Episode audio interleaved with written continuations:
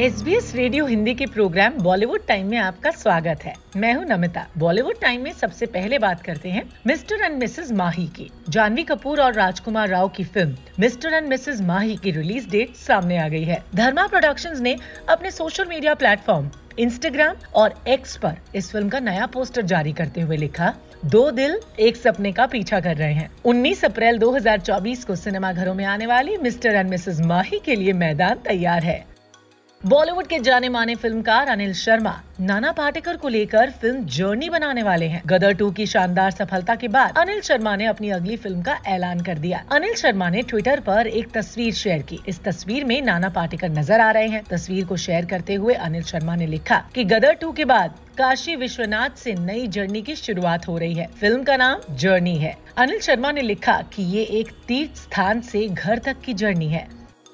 सलमान खान की film tiger three के नए ट्रैक का लिरिकल वीडियो रिलीज़ हो गया है। रुआ रुआ टाइगर थ्री का ये रोमांटिक ट्रैक है, जिसमें अरिजीत सिंह ने अपनी आवाज़ दी है। जिस तरह इस सॉन्ग को फिल्माया गया है, बहुत ही इंटेंस ये सॉन्ग है और फ़िल्म के मेन प्लॉट के इर्द गिर्द घूमता है। फ़िल्म 12 नवंबर को सिनेमाघरों में रिलीज़ हो गई है। तुझ पे पहरा मेरा, राहों में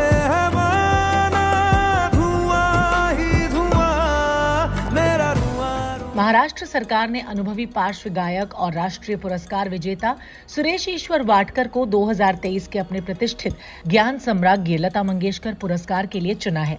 सुरेश वाटकर को बाद में एक समारोह में पुरस्कार के हिस्से के रूप में नगद पुरस्कार, एक प्रशस्ति और एक स्मृति चिन्ह प्रदान किया जाएगा। कोलापुर के एक साधारण परिवार से आने वाले वाटकर अपने युवा दिनों में पहलवान हुआ करते थे और फिर 1976 में एक गायन प्रतियोगिता जीतने से पहले मुंबई में एक संगीत शिक्षक के रूप में काम कर रहे थे।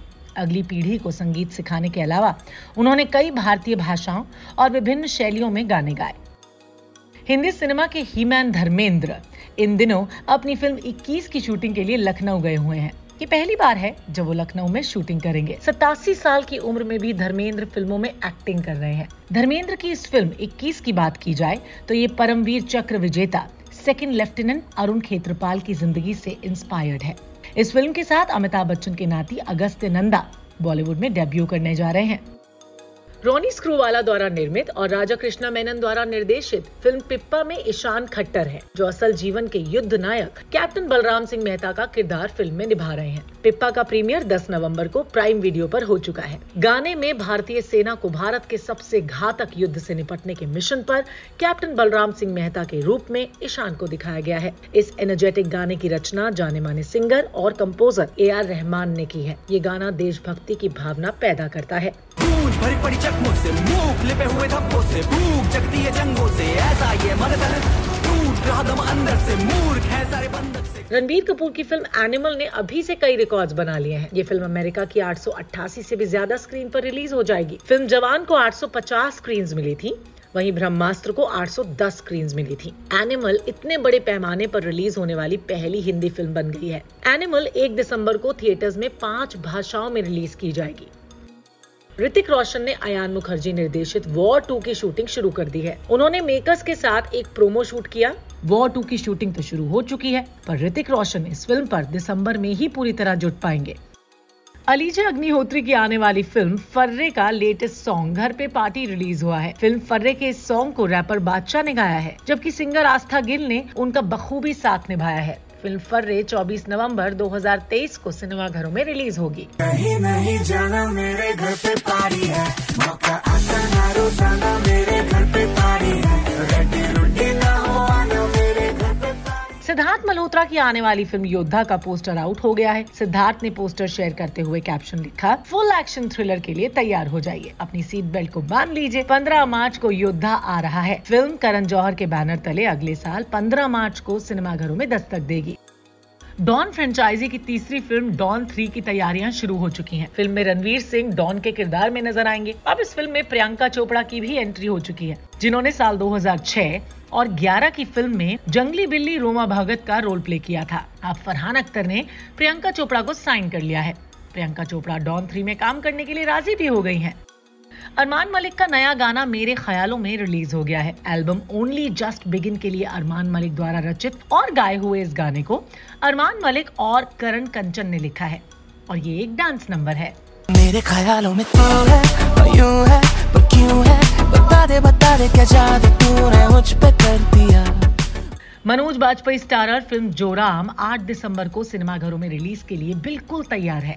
ये फ़िल्म एक सर्वाइवल थ्रिलर ड्रामा है, जिसका निर्देशन किया है देवाशीष मखीजा ने। इसमें मोहम्मद जीशान आयूब राजश्री देश पांडे कनिष्ठा चटर्जी और स्मिता तांबे भी मुख्य भूमिकाओं में नज़र आएँगे। जोराम एक जुनूनी प्रोजेक्ट है, जो इस साल दुनिया भर के फ़िल्म समारोह में प्रशंसा पाने के बाद आखिरकार बड़े पर्दे पर रिलीज़ होने के लिए तैयार है।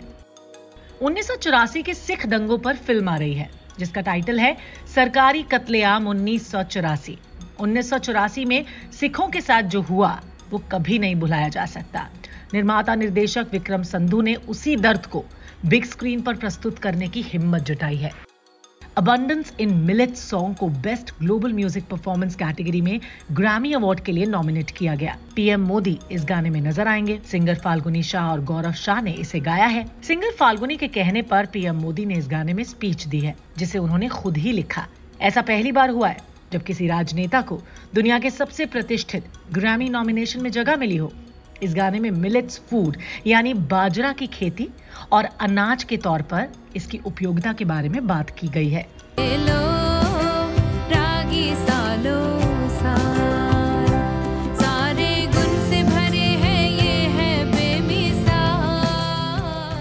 बॉलीवुड टाइम में आज बस इतना ही।